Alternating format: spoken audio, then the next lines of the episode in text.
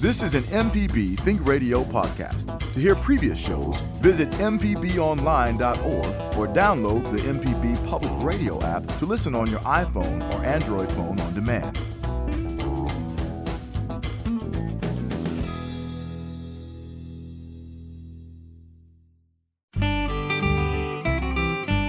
This is Creature Comforts on MPB Think Radio. It's the show all about your animals and the animals around you.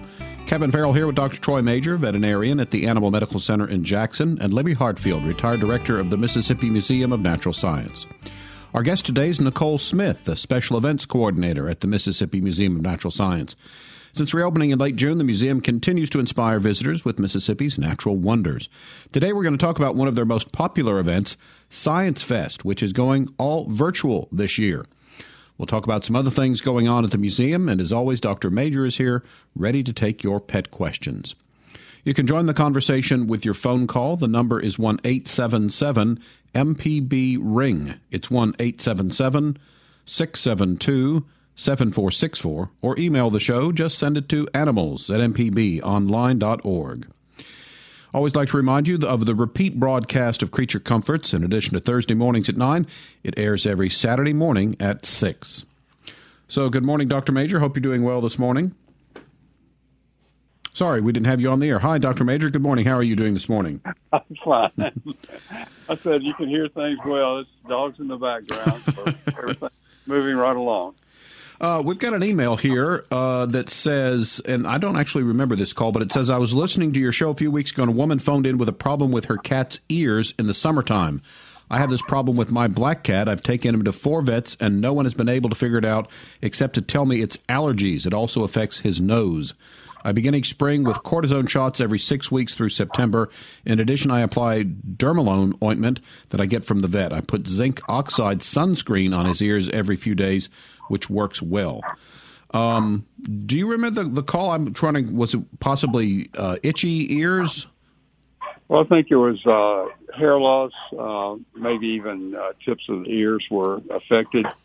Uh, certainly in white cats, uh, this changing the subject a little bit. In white cats, they certainly have propensity for solar damage, such as a squamous cell carcinoma, that sort of thing. However, in this time of the year, I suspect, based on what I remember of that conversation, that it was mosquitoes that were causing the problem. Uh, they will cause facial, and some cats, not all cats, but cause uh, dermatitis, uh, hair loss around the ears, and that sort of thing. So I, I'm not sure exactly about that call either. What this uh, person is doing sounds like it's working for that cat, so certainly you can try. So, when we talk about a cat's ears, what are some things uh, that pet owners should keep in mind? I guess maybe if there is scratching or hair loss, what are some other signs that there might be uh, something that needs to be checked with their ears? Well, certainly ear infection could be the issue. Uh, also, uh, we do see some food allergies that are evidenced in cats' uh, hair on their face and ears. So that would be something to talk to your veterinarian and, and check out. Uh, but infection, we see a fair amount of. I think we see more infection in dogs' ears than we do in cats' ears. Uh, but we still do see, see some cats that do have some infection. Uh, my cat was five years old yesterday, so he uh, celebrated his birthday. Um, he, He's still a young cat. Yeah. I had a picture of him when he was a kitten, and he could fit, fit in the palm of my hand, and now he's got to be quite big. But you know, we've talked about before the cat's behavior of knocking things off of counters and that sort of thing. Has there ever been any speculation about why they do that? It's always amazing to me that that cat will kind of stop what he's doing, see something, and just knock it right off of there, and then go along on his business. Have we ever tried to figure out why cats do that? Well, uh, you have to think about this: how the cat's thinking. It's because it's there, uh, and some cats do have a propensity for uh, knocking things off. Uh, I think if they've said somewhere that if the world was flat, everything would be knocked off by a cat. And it might be true, but they some cats love that. Uh, I've had uh, had to pay for a computer one time. Uh, cat knocked it off and, and damaged it. So uh, they can do some pretty pretty strange things. But uh, yes, they love to knock things off. I'm not sure that anybody knows exactly why, but uh, again, it's because they can. Well, you're right, and you know that uh, they like getting up on counters and that sort of thing. So I, I, guess maybe if they figure something's in the way, they just push it out of the way. And always remember that saying: if cats could talk, they wouldn't. we, I like that one. Uh, we've got a caller on the line. Our friend uh, Kathleen has called in from Osyka. Good morning, Kathleen. You're on the air with us. Go ahead. Well, Kevin, we're still alive and well out here, beyond our reputation. Uh, listen, I have just been, quote, bestowed a dog. Uh, a friend of mine works during the day and is in transition, so during the day I am babysitting this dog. And we were talking about his toenails. Now, the toenails, I've been cutting for, you know, my pets for years, but this dog has black toenails and you can't really determine from the upper view or whatever where the what they call it, the quick is. And how do I cut this dog toenails? And beside the way, his name is Dog, and it confuses me. And I have to say, "What's up, Dog?" But uh, he doesn't get my humor. But uh, if y'all could help me with that, I would appreciate it. Okay, question: How big is this dog? About seventy-five, eighty pounds. Okay, very tame. Very tame. Okay, right. If you look at the bottom of the nail, you can see where it kind of makes a little split there, headed back up toward the uh, the base of the nail. Uh-huh. I would uh-huh. suggest this dog though two things. Number one, just take the tips off, just small amounts. Uh, uh-huh. The other would be to get a Dremel, and you could actually Dremel uh, these nails down a little bit if they haven't been done in a while, the quick does grow out longer. In other words, right. blood supply. So I'd be very careful and just cut small amounts. Uh, and then if you have a Dremel or something like that, you can sand them down and smooth them out. A lot of times after you trim a nail, it just gives another surface. So sometimes they're almost sharper after you trim them if you don't uh, take a Dremel or something like that and smooth them down. Yeah, well, I'm lucky. I'm one of those gals that has a Dremel. You can ask Jason. okay. Listen, I enjoy your show, and Kevin, I love this show about bats. You know, I'm plagued with them out here, and we had that silly conversation when Doc, somebody, Dr. Troy and Liz, Libby was saying about uh, the lights in the attic, and I was kidding about putting a disco ball up there. I still get ribbed about that. Y'all have a good, good day, and I enjoy everything. All right, Kathleen, thanks for the call. Good to hear from you. We've got some open phone lines. If you have a pet question for Dr. Troy Major, the number is one eight seven seven MPB Ring. It's 1 877 672 7464. You can email the show, send it to animals at mpbonline.org. Uh, Kevin, so, yes. I just had this awful thought of seeing the bats and with the disco ball having a party. that would be worth the price of admission, I think. That's for sure.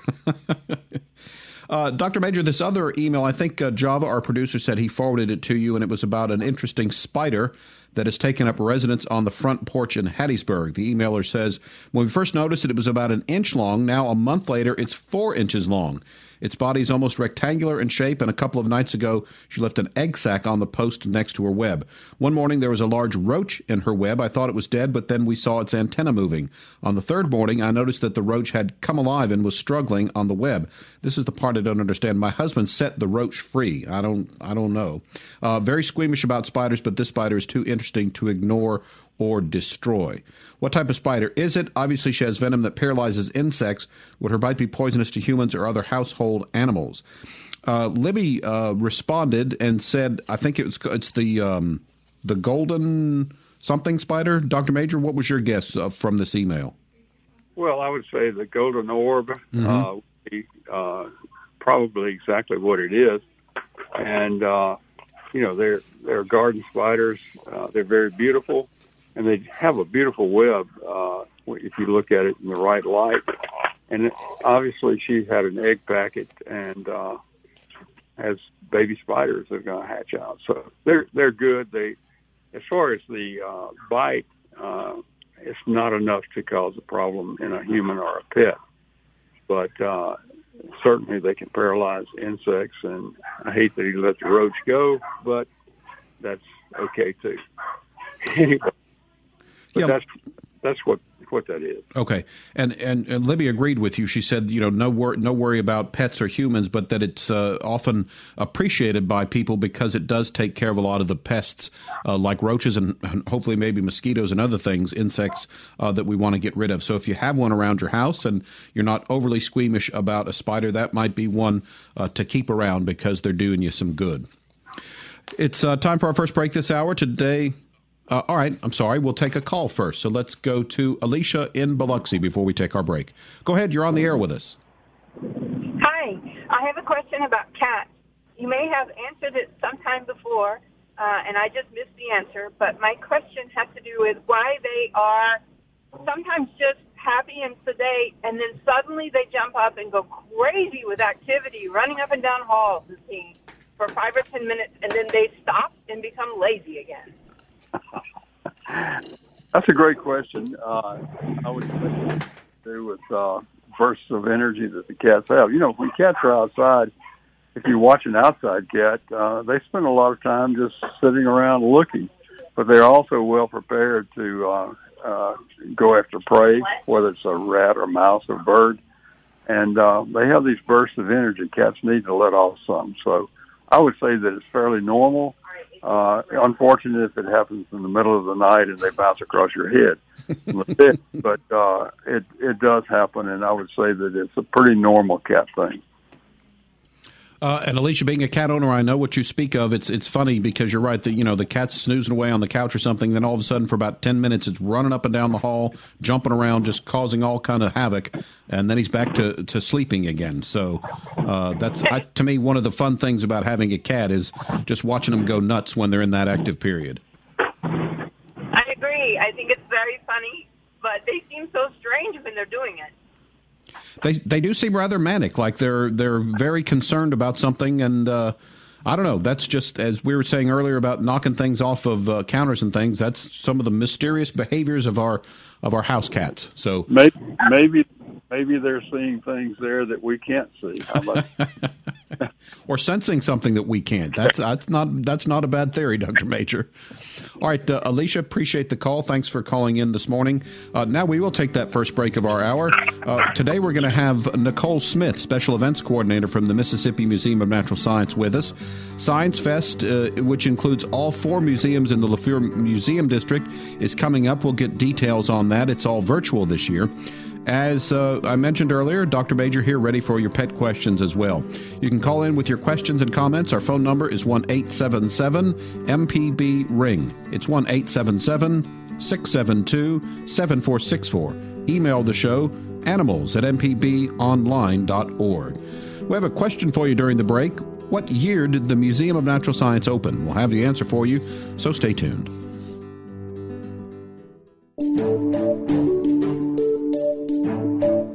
Hi, I'm Dr. Jimmy Stewart, professor of internal medicine and pediatrics at the University of Mississippi Medical Center. On the original Southern Remedy, we answer questions about all aspects of your health and share some of the latest medical information in the news. You can listen to the show on Wednesdays at 11 on MPB Think Radio, or you can subscribe to the podcast by searching for Southern Remedy on your preferred podcasting app.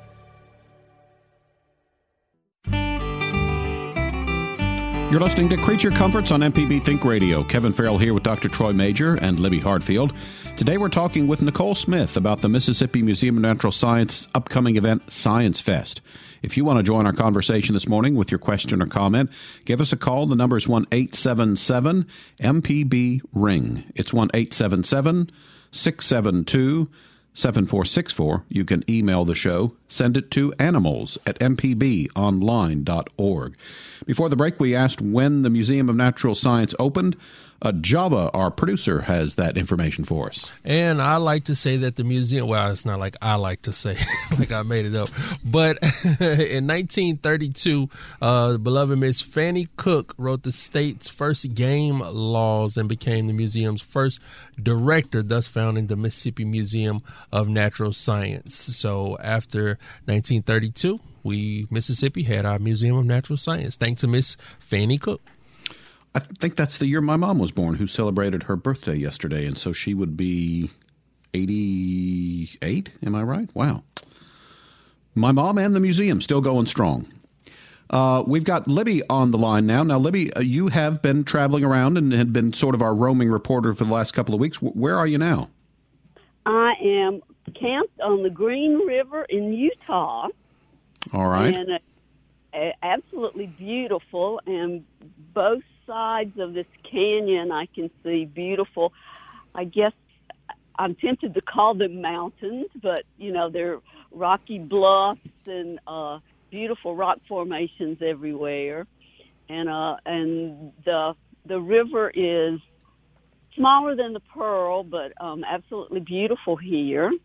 And we've kind of been trying to avoid smoke. We've been uh, really caught up in everything going on in the West. There are lots of fires, and for about six hours we drove through very heavy smoke and ash.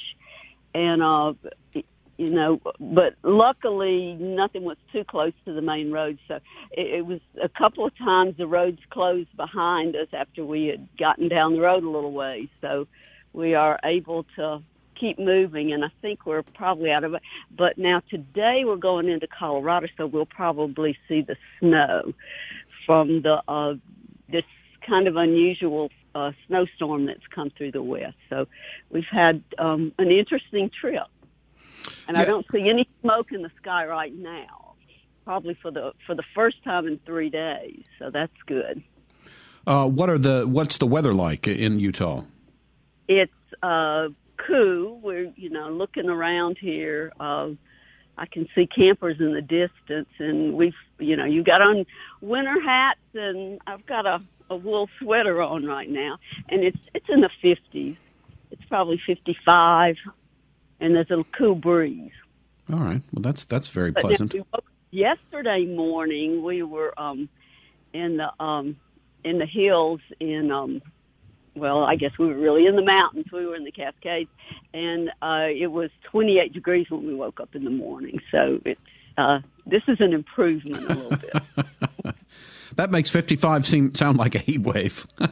yes, definitely. Yeah. An interesting thing that we've seen, uh, pronghorn antelope.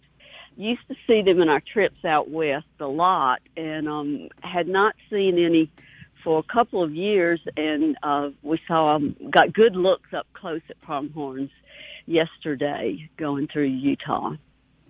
Uh, des- now, describe what I, they look like. Yeah, uh, they um, well, it's I guess kind of like a small deer with a short um, antler, you could say. They've got beautiful uh, black and white markings uh, in the face and a kind of a, a, a black collar around their throat, and they're very, very fast. It's a, a it's not a true antelope because it's um I guess all the true antelopes are in Africa, but we call it an antelope or just a pronghorn. And um, some populations, I think, are still endangered, and others have recovered. It's a an animal that early on, and um, in the Endangered Species Act in the 70s and 80s, um, people were very concerned about the populations, and I think some of the populations are still in um, very low numbers. But they're beautiful animals. They move fast. They jump. It in a way to their disadvantage now because uh, they can't be confined very easily in a habitat. So uh, they they do well where they've got a lot of space. So, are you uh, concerned about the the snow coming up on your way back east? Um, no, just from what we've read, the temperatures were fairly warm in places, you know, above freezing, and then this snowstorm came through and dumped a lot of snow, and but it's going to warm back up pretty quick. And the ground was warm, so we're thinking we'll have no trouble at all on the roads. And that, but there'll probably be a beautiful dusting in the mountains, and there may be a good bit of, in the mountains some places. We uh, we saw a dusting of snow pretty much yesterday, most of the day in Idaho. You could tell that they had gotten a little bit of the snow. This is Creature Comforts on MPB Think Radio. Also joining us today is uh, Nicole Smith from the Mississippi Museum of Natural Science.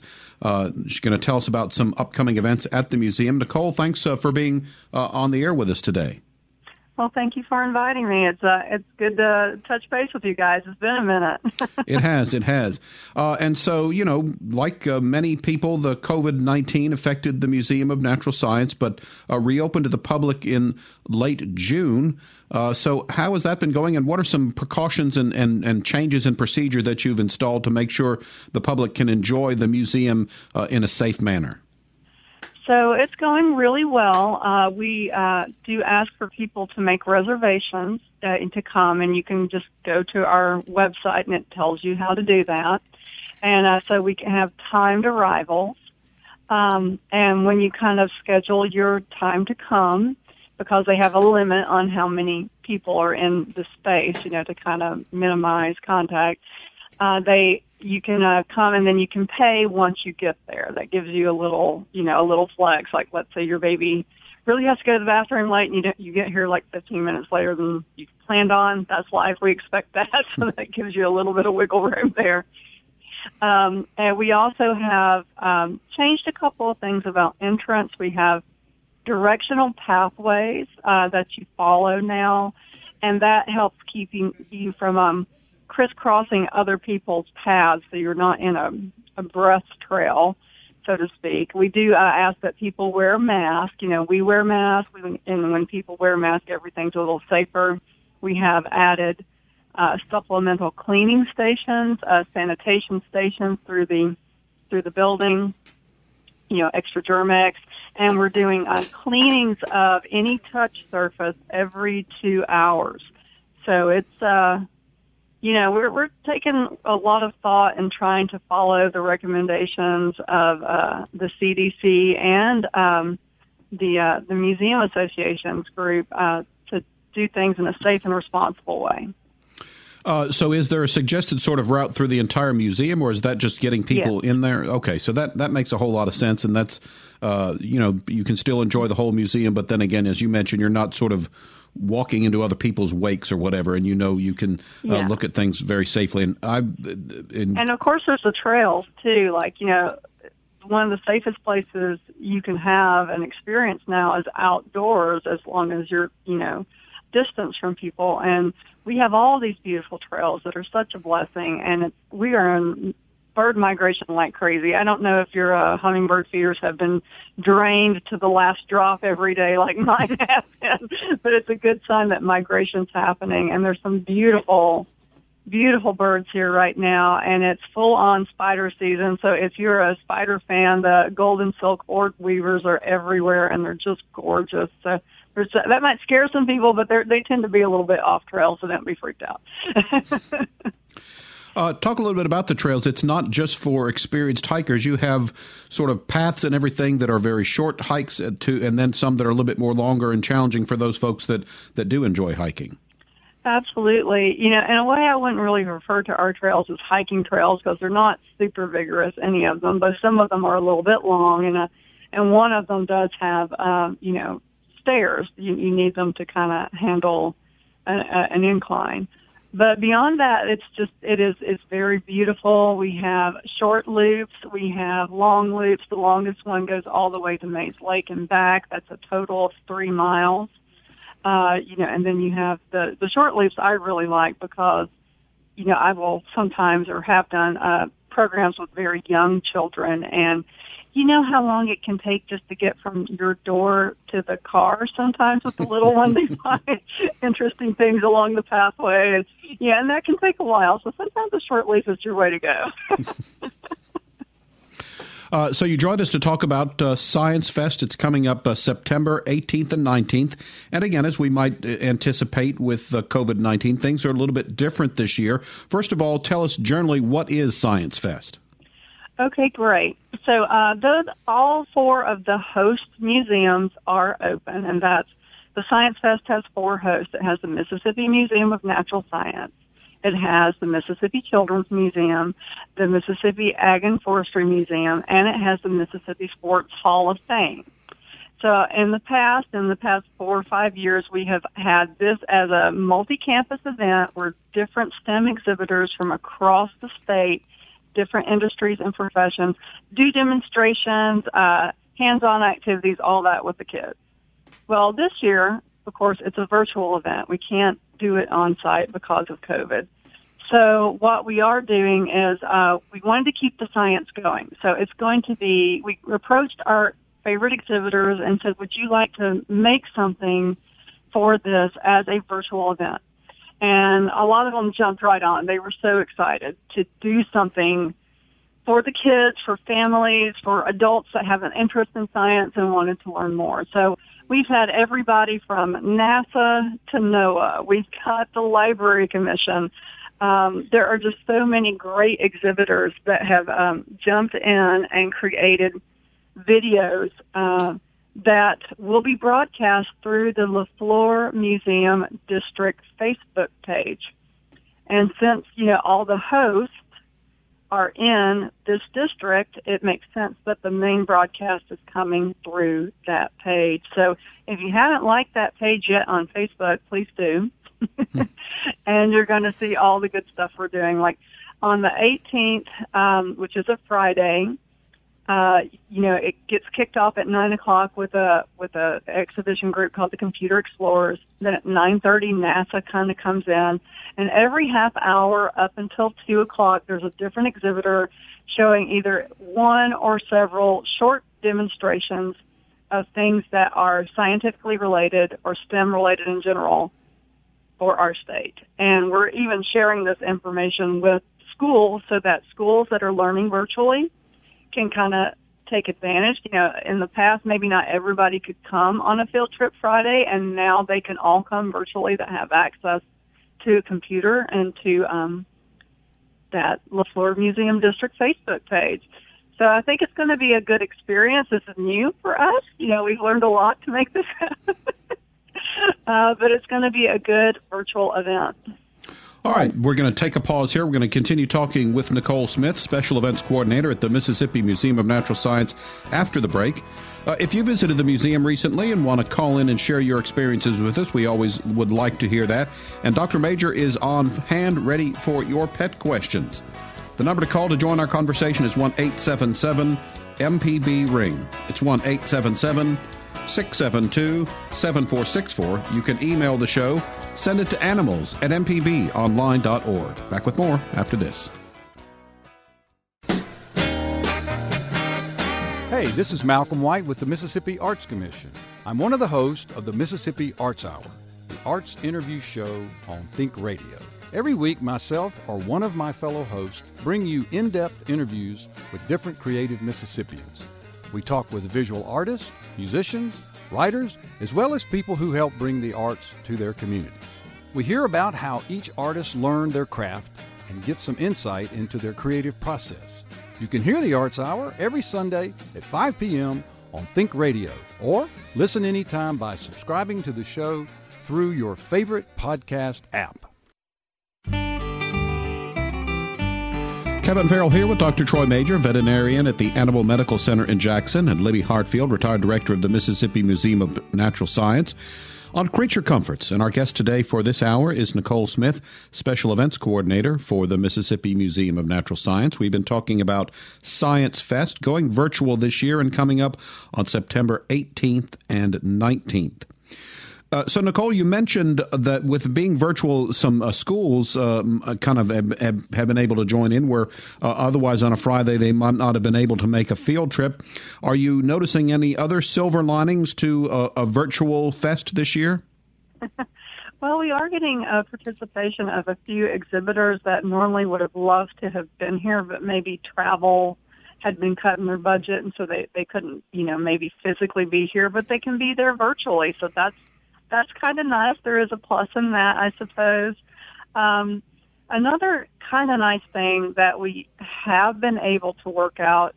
Okay, we all care passionately about bringing science to children, but we want those like genuine experiences, something more than just watching a video too. And we didn't want to lose that. So all four museums got together and we said, okay, what can we do?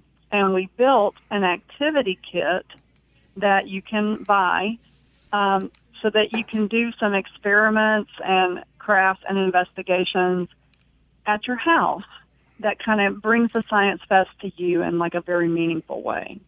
And we're actually going to be doing a, a giveaway for one of those kits, a, a promotional giveaway. It's on the museum's Facebook page, the Mississippi Museum of Natural Sciences Facebook page right now. Uh, and we're, and you can just kind of register to win, you know, enter to win. And if you win it, uh, we'll be letting you know really soon. I think uh, we announced the winner on Monday, so you've got until noon on Sunday to enter for that. But the kit has eight different activities, uh, all the materials to, to do the activities, and we even have created a, a dedicated um, private YouTube channel that's going to be for the people that are using the kit. So we've got videos to go with the kit. So it's kind of like you have a special instructor with you on your computer helping you do the activities, kind of go through them entirely and have a more intimate experience. You know, we're far away, but we want to feel close, and so we're uh, trying to do something really cool there. yeah. So if if the folks who get the kit, there will be the specific. I mean, some things specifically geared to those those uh, uh um, things that they can do in the kit. That sounds like a, a lot of fun.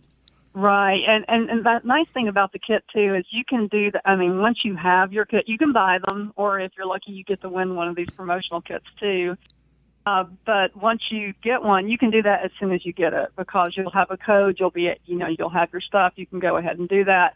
And then at at your leisure on the 18th and the 19th, you can enjoy all the virtual broadcast stuff that's coming out of of the district. Um, you mentioned a couple of the exhibitors. I think you mentioned NASA and NOAA. Could you maybe give us an idea of some of the other virtual exhibitors that uh, in Science Fest this year? Oh yeah, so we've got oh gosh, there's so many great ones. So MEMA for Kids is going to be there. Uh, the Mississippi Library Commission has done a, a really uh, great interactive um, video for kids to do. They even uh, at one point break away from their formal demonstration and say, "Hey, go around your house and gather these materials, and then do do this on your own." so that's kind of wonderful. Uh, we're Central Creativity is going to be there uh, virtually. The Magnolia Wood Turners, weather, the National Weather Service, UMMC Pediatric Neurosurgery. So we've got you know a, there's a lot there's a lot, and you can actually see our schedule uh, if you go to our the event has a web page, MS sciencefest.org, and you can see our virtual schedule, everything that's happening on that Friday and Saturday, the 18th and 19th. Uh, C Spire has been our uh, primary sponsor for this, and they've been so great to, you know, give us a little support to get the outreach happening. Because right now, so many people are depending on computer science education and and and there's just such a need for computer science professionals. So they've kind of helped us get this going uh, so that virtual learning can continue for those that can't be in person. We're going to uh, want to talk about some other things going on at the museum as well, but we do have a pet question on the line for Dr. Major. So let's say good morning to Karen in Olive Branch. Karen, thanks for waiting. You're on the air with us now, so go ahead. Good morning, everyone. Um, Dr. Major, I have a 14 year old rat terrier who's had three bouts of vertigo in the last year. And the vets told me it's called old dog vestibular. In your uh, experience, does it usually happen for no reason, or do you think she's just dementia or a possible tumor? Okay, how is she right now? Um, well, the third time she got over it much faster. The first time it was like 10 days of misery, and uh, this last time she was she has leftover definite um, balance problems, but she's right. eating and drinking and has plenty of energy. When she did this, was she circling or moving to one side? Um, she circles some. Yeah.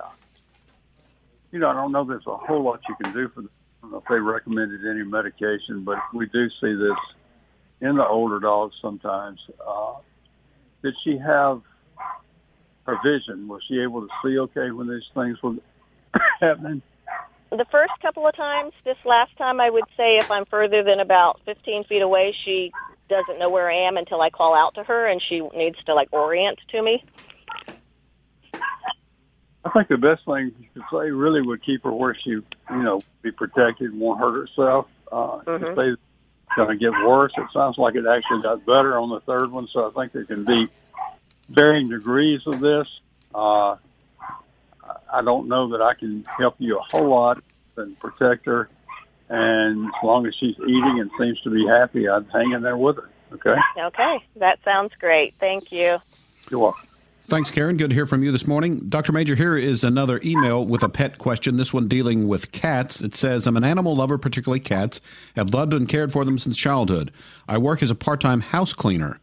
Uh, while cleaning, I needed to make the beds. A large tabby was sitting on the bed, tried to gently get him or her to move until I was finished changing the sheets. He or she got really angry and hissed uh, then got under the bed and growled at me. Finally, it moved into the hall area. When I got out there, the big tabby growled and hissed and actually looked like it was going to attack me. It frightened me as I've never had to deal with such behavior. Uh, not only was I frightened, but couldn't understand why this cat acted in such an aggressive manner. It was my second visit working there, and though not happy to be moved, the cat was okay toward me the first time. Not sure if it's territorial, but it made me uncomfortable to say the least. I told the owner about the cat, and even she was a bit puzzled. I think what upsets me the most is I've always thought of myself as the cat whisperer. Cats usually adore me, even the sourpusses. Could it be that the cat picked up a scent of my cats? I have three lovely ones at home. Uh, or what do you think might be the cause of this aggressive behavior? That's interesting. We don't know how old the cat is or whether this happened before some, with somebody else. Uh, she said she cleans the house. I don't know if it might have been a cleaner or something like that that she had on her that the cat got upset about. Uh, obviously, the cat had claimed that bed and didn't want her to uh, be messing with her. Uh, I would use caution. Uh, sometimes there's unknown reasons for aggression, and not knowing much about this cat, it'd be hard for me to give a lot of advice. I would suggest, though, being very careful. It's the large cats, certainly it could uh, inflict some wounds. And uh, I would talk with the owner, house owner, about this, and possibly she could confine this cat in a certain area uh, when she's coming in to clean the house. Uh, otherwise, be very careful. Uh, yeah, I, I, like your advice of getting with the owner and saying maybe you know while I come to clean the house, if if you could put the cat you know somewhere uh, where there's not a lot of interaction there. on a lighter note, my cat does love to get on the bed when I'm trying to change the sheets as well. So I think that's another one of those uh, funny, uh, funny slash irritating behaviors that cats have. But I've really come to uh, appreciate the fact that my cat certainly loves to be uh, the center of attention. Again, as, as, standoffish as we think cats are, uh, mind uh, when he wants to be, certainly can insinuate himself right up into the middle of whatever is going on. That's for sure. Uh, we've got another pet question here for you, Dr. Major. This one coming from Melissa in Edwards. You're on the air with us, Melissa. Thanks for calling. Yes, sir. Um, I have a uh, I have a, a four year old Labrador, and um, she's like really skinny. I've been trying to get her like put, you know, get her. What, what can I do to help her gain weight? Okay. Uh, is she healthy? Yes, sir. I would consider, you know, changing food. You've probably already done this, but get a food that's uh, fairly high protein and fat. Uh, you don't want to cause diarrhea or anything like that, but maybe add some something to her food to help. What are you feeding her now? Um, uh, Taste of the Wild. Okay, is that a is that a uh, refrigerated food?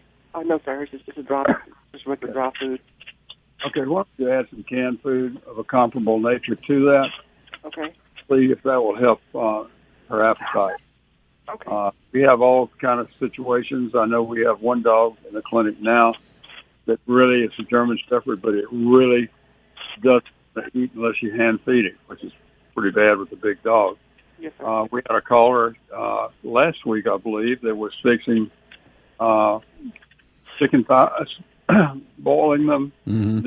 boiling them, and putting some of those in, in the juice in the food. So you can do some yeah. things that might spice it up and help her to eat more. Okay. Okay. Thank you so much. All right, Melissa, we appreciate your call. This is Creature Comforts on MPB Think Radio. And Dr. Major, you you asked about the overall health of the dog, and while that's concerning that it's maybe a little bit thin, the fact that it's in he- good health otherwise is certainly a good sign. Yes, it is. All right, uh, let's uh, take our last break for this hour. When we get back, we'll talk about things going on at the Museum of Natural Science with our guest, Nicole Smith. Dr. Major still on hand, ready for your pet questions. The number to call to join the conversation it's 1 877 MPB Ring 1 877 672 7464. Send an email to animals at mpbonline.org. Back to wrap up the show after this. No matter if you use an app to start your car or still have a flip phone, Everyday Tech can decipher today's technology for tomorrow's solutions. Subscribe now to the podcast using any podcast app or the MPB Public Media app. This is Creature Comforts on MPB Think Radio. Kevin Farrell here with Dr. Troy Major and Libby Hartfield. Our guest for the hour, Nicole Smith from the Mississippi Museum of Natural Science. Still time to join the conversation with a phone call. The number is 1 877 MPB Ring. You can send an email to animals at mpbonline.org. And if you missed any of today's show or want to listen back to a previous Creature Comforts broadcast, subscribe to the podcast using your favorite podcasting app on your smartphone or listen by downloading the MPB Public Media app. Uh, so, Nicole, um, there's a relatively new permanent exhibit at the museum, Bird Flight, funded by the family of former director and curator B.E. Gandy. If you would uh, tell us about that. Oh, it's really beautiful. Um, so, Mr. Gandy was, he loves birds. and uh, so they have done a little birding exhibit uh, dedicated to him. And it has uh, a, what, what we call the wingspan graphic. And the interesting thing about this is that if you lay, lean up against it and stretch your arms out, we could measure your wingspan as if you were a bird, and we can compare that to an equivalent bird in the world. I, I apparently am a turkey vulture, um, just so everyone knows. Uh, if you had any doubt, Kevin, you knew that's what. uh, but it's kind of a, a neat little thing, you know, because um, and. Because people are always curious about how scientists make measurements, and this is just like a neat little analog for that. Plus, there's a, a beautiful graphic of uh, of starlings in motion, and kind of some descriptions of that motion and what that you know phenomenon is called, and and and how we observe it. So it's just it's really interesting. Now, I'm not just saying this, but uh, they get a bad rap. But actually, the turkey vulture is, is one of my favorite birds. I think they're extremely interesting uh, when you watch them on the side of the road or whatever, uh, going about what they do and the the way they can kind of tear through things. And uh, uh, anyway, uh, some people might not like them, but I but I think they're they're very interesting. Oh, I, I like them too. that's fun. Next time I go to the museum, I'm going to have to see what uh, what sort of bird I am. Uh, you also Yeah. have a current exhibit at the museum called Monsterfish. Tell us a little bit about that. Oh yeah, that is really cool. Okay, so National Geographic built this, and they are stunning life-size sculptures, and it's got video installations and illustrations that introduce visitors to about 20 different species of fish, each measuring at least six feet long. And the thing that I am fascinated with by it is that it represents freshwater species across the globe. So when we think of really big fish, oftentimes we think about, you know, things in the ocean. Or we think about the stories our uncle told about the one that got away. uh, but they're awesome. Uh, so they've got these life, at least five life-size models. Uh, they have some tactile and digital interactives. These are cleaned constantly to keep you safe. Uh, it, and if a school group came or a homeschool group came uh, and made a reservation, we can send you like the educator guide so you can prepare, you know, your students to have like a more full experience. Uh, it's it's great. It's such a cool exhibit. And how long will that be on display? It's it's here till the end of the year. Okay. Um, you mentioned at the top of the show, but if you could uh, uh, reiterate and go back through some of the guidelines uh, for museum visitors uh, in light of COVID 19. So if you go to our website, like if you Google Mississippi Museum of Natural Science and our website comes up, there's going to be a little scrolling bar that tell you know says make a reservation, and you can make a timed reservation for the day and the time that you want to be here, and that just kind of helps us know when you're coming. When you do come, that's when you pay, and at the front at the front desk because you'll just show your this is my you know show it on your phone. This is my reservation time. And they'll let you uh come in. We ask that you wear a mask. And there will be uh, sanitation stations, directional arrows, uh, all through the building, and uh, and you will get to see the whole building. Like we've got this like nice path to carry you through the entire experience. And of course, every door on the lower floor is the beginning of a trailhead. So if you go out those doors, you're beginning a trail walk. And obviously, uh, also suggesting that groups stay socially distanced. So if you're going through there and there's a group ahead of you, you know, if you would just lag behind, give them the proper space uh, to make sure that everyone can enjoy the uh, the museum in a safe manner. Correct, and they are uh, like limits. You do, whatever the governor is like currently, you know, telling us we have to do, that's what we're doing. So group sizes are, you know, smaller than we've taken in the past, uh, but we we can do that. We and you know, like let's say you're in a a group that's always together, like a family. You know, that we consider that family unit. That they're going to be together. Of course, they don't have to be six feet from each other, but they do have to be six feet from people that they don't know. You know, the people that are ahead of them. And, we've even put in, we've installed um, separation barriers between the ticket taking and um, and the and the public to keep our staff safe too. So there's a pathway, you know, to pay, but you know, there's a, a, a clear glass uh, barrier too to kind of add a little extra layer of protection for them as well. Uh, and one of the other things you mentioned earlier that I thought was good because you the, how interactive the museum is is that you've got your staff coming in every two hours and wiping down all of the touch surfaces in the museum as well. Correct. So we're doing extra cleanings. We're uh, using all the approved uh, cleaners. We have extra uh, Germ-X stations. So wherever there is like an extra touch surface adjacent to that is Germ-X. So let's say you touched it and you're like, oh, I just touched something. That's great. Here's some Germ-X for you. Uh, some of it has been uh, bought locally, like that was produced in uh, distillery. So if it smells a little extra alcohol, like there's a reason. uh, but just look at that as like good germ killing fun.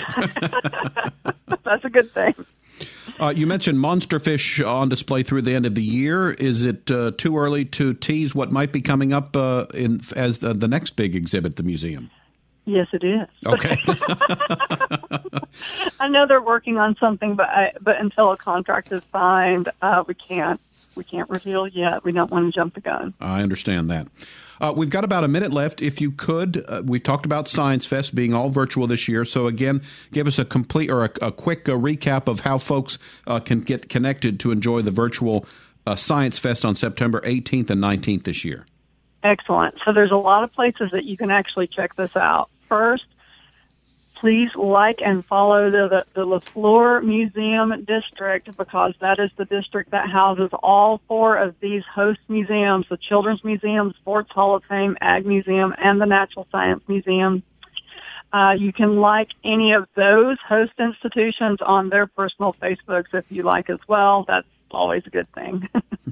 and uh, and actually Mississippi Science Fest mssciencefest.org. That is an official website dedicated to that event. So the virtual schedules are there. How to buy the kits will be there. Um, you know, and anything kind of unique to the event is going to be mentioned and advocated there. And uh, don't forget, we're doing our giveaway. Now, the giveaway is on the Mississippi Museum of Natural Science Facebook right now is the special kit giveaway. So go in and register there for that giveaway. You'll want that. All right, Nicole, thanks for being with us today. That's going to wrap us up. Creature Comforts is a production of Mississippi Public Broadcasting Think Radio. Funding provided in part by listeners like you. To hear today's show or previous show, you can find it at mpbonline.org slash creature comforts. Our show is produced each week by Java Chapman, and our call screener is Liz Gill. So for Dr. Troy Major, Libby Hartfield, and our guest Nicole Smith, I'm Kevin Farrell, inviting you to stay tuned. Up next, it's AutoCorrect with the lady auto mechanic, Allison Walker. We'll be back next Thursday at 9 for another Creature Comforts. It's heard only on MPB Think Radio.